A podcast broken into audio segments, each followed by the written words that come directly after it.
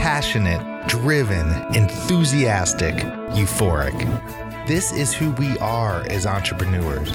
But how we leverage these incredible attributes to dream and build businesses that scale and grow is what this podcast is all about. Hello, I'm attorneypreneur Josh Brown, and welcome to Franchise Euphoria. Hello, welcome back to another Franchise Euphoria tip of the day. Thrilled to be here again. And I'm going to start off this week's tip by reading off a few more ratings and reviews uh, from iTunes. Let's see, we've got this is by KPFCA, and this says informative and educational, five stars, great information on a topic that many are interested in learning more about. Keep up the good work. Thank you. And I, oh, it looks like it's Kimberly Falker. So thank you, Kimberly. Got another review by a former franchisee, and this is DJKHNI. As a former franchisee, it's so important to educate yourself about franchises. Josh is doing a great job. Keep it up. Thank you for that comment. Really, really appreciate it. Let's see one more. This is by SFBAYP.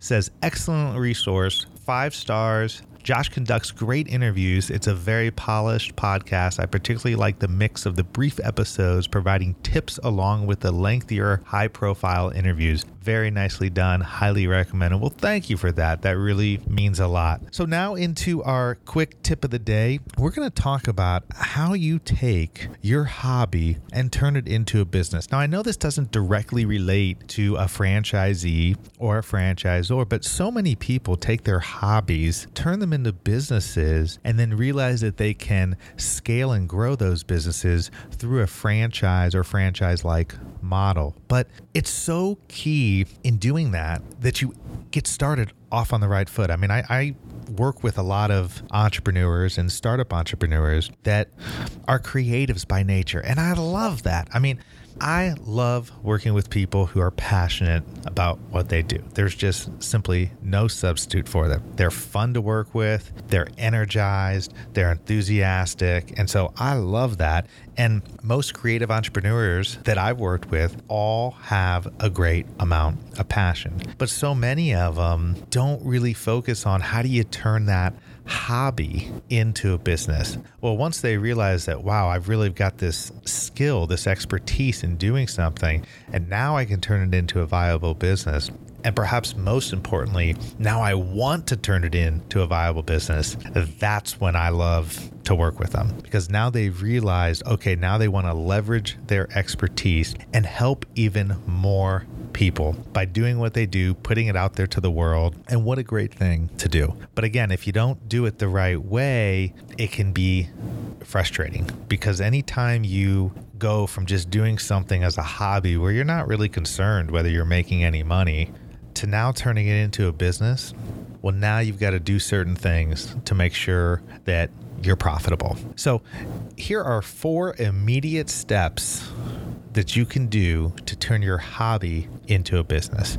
Number one, limit and focus. So, a lot of creative people even if they have a particular hobby, there's a lot that goes into the hobby. And maybe it's a little bit generalized, or maybe it encompasses doing a lot of different things depending on what people ask them to do. But it's so important when you're going to turn your hobby into a business to figure out what is it about your hobby that you really love. You know, what is the one thing that if you had to get rid of everything else, you would say, I absolutely love this about what I do. That's what I'm talking about when I say limited focus. That's how focused you need to be. You need to identify what exactly it is. And then you can start to figure out how to leverage that and turn that into a business. Number two, once you've limited and focused, now you've got to write it down. Now you've got to write down and outline a step by step account of what it is that goes in to doing your hobby. You know, whether you're making golf clubs, whether you're making hunting equipment. I mean, I don't know. I mean, it runs the gamut for any kind of hobby, whether you're making any kind of arts and crafts devices. You need to have a step by step outline of what it is you do. There's actually a great program out there called Sweet Process. It's uh, sweetprocess.com. They're not this is not an affiliate. I don't get anything for recommending them, but I use them myself to write down um, processes. And it's really cool because you not only can keep track of your step by step process for doing things, but you can put on screenshots and pictures and all sorts of stuff to, to make it real easy to follow. But you really have to write it down. It's not, not really the sexy part of, of turning your hobby into a business, but it's so, so necessary. And trust me, once you take the time to write down step by step what you're doing, review it, plug in the holes, you'll start figuring out, ooh, well, what about this? Oh, I forgot to add this in. Go back, plug it in. It's such a great process to go to. It really gets you crystal clear on what it is you're actually doing. Number three, what is your value proposition? In other words, it's great to have a hobby, it's great to create art, it's great to create work, but what is it and what does it mean to people? In other words, what is somebody else going to find value in? You must understand that before you turn your hobby into a business. And doing so will identify who your target market is. If you know what your value proposition is, if you know who this is targeted for, in other words, if you know that, wow, this is what I do and these are the type of people who would be interested in it, well, you've just identified your target market.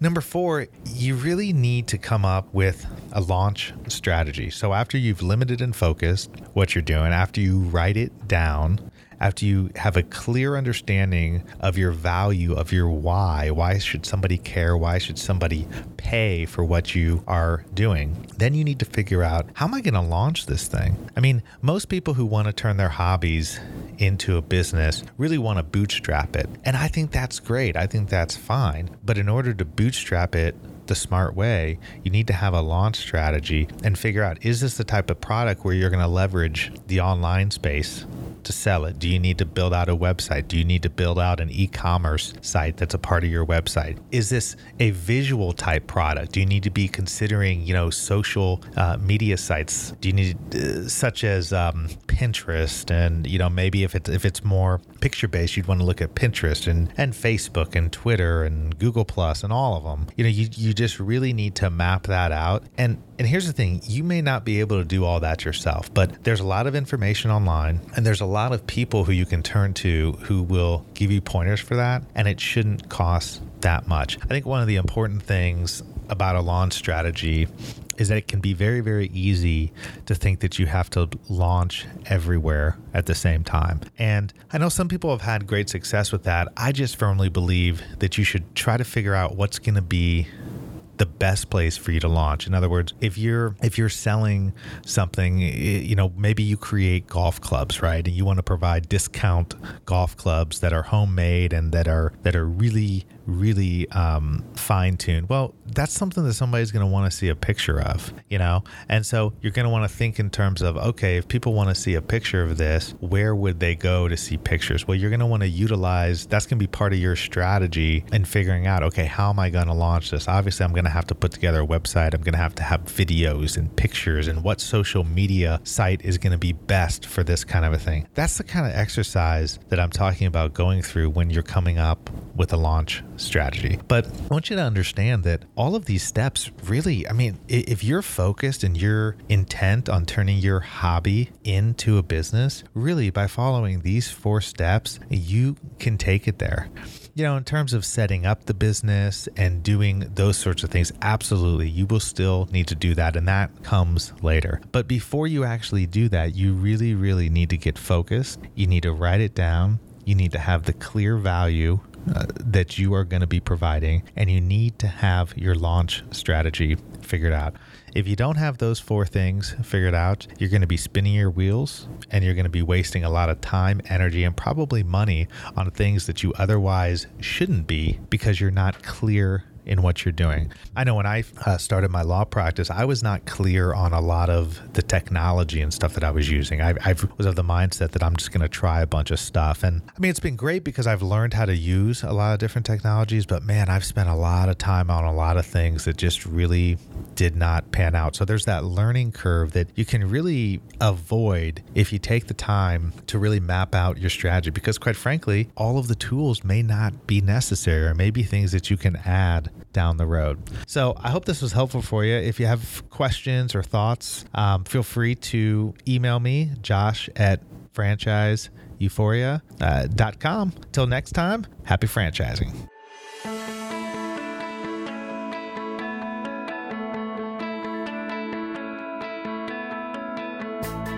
Thanks for being with us today on the Franchise Euphoria podcast. If you enjoyed this episode, please be sure to go to iTunes and provide a review. Also, please remember that although Josh Brown is a licensed and practicing attorney, nothing contained in this podcast should be construed as legal advice, because it is not.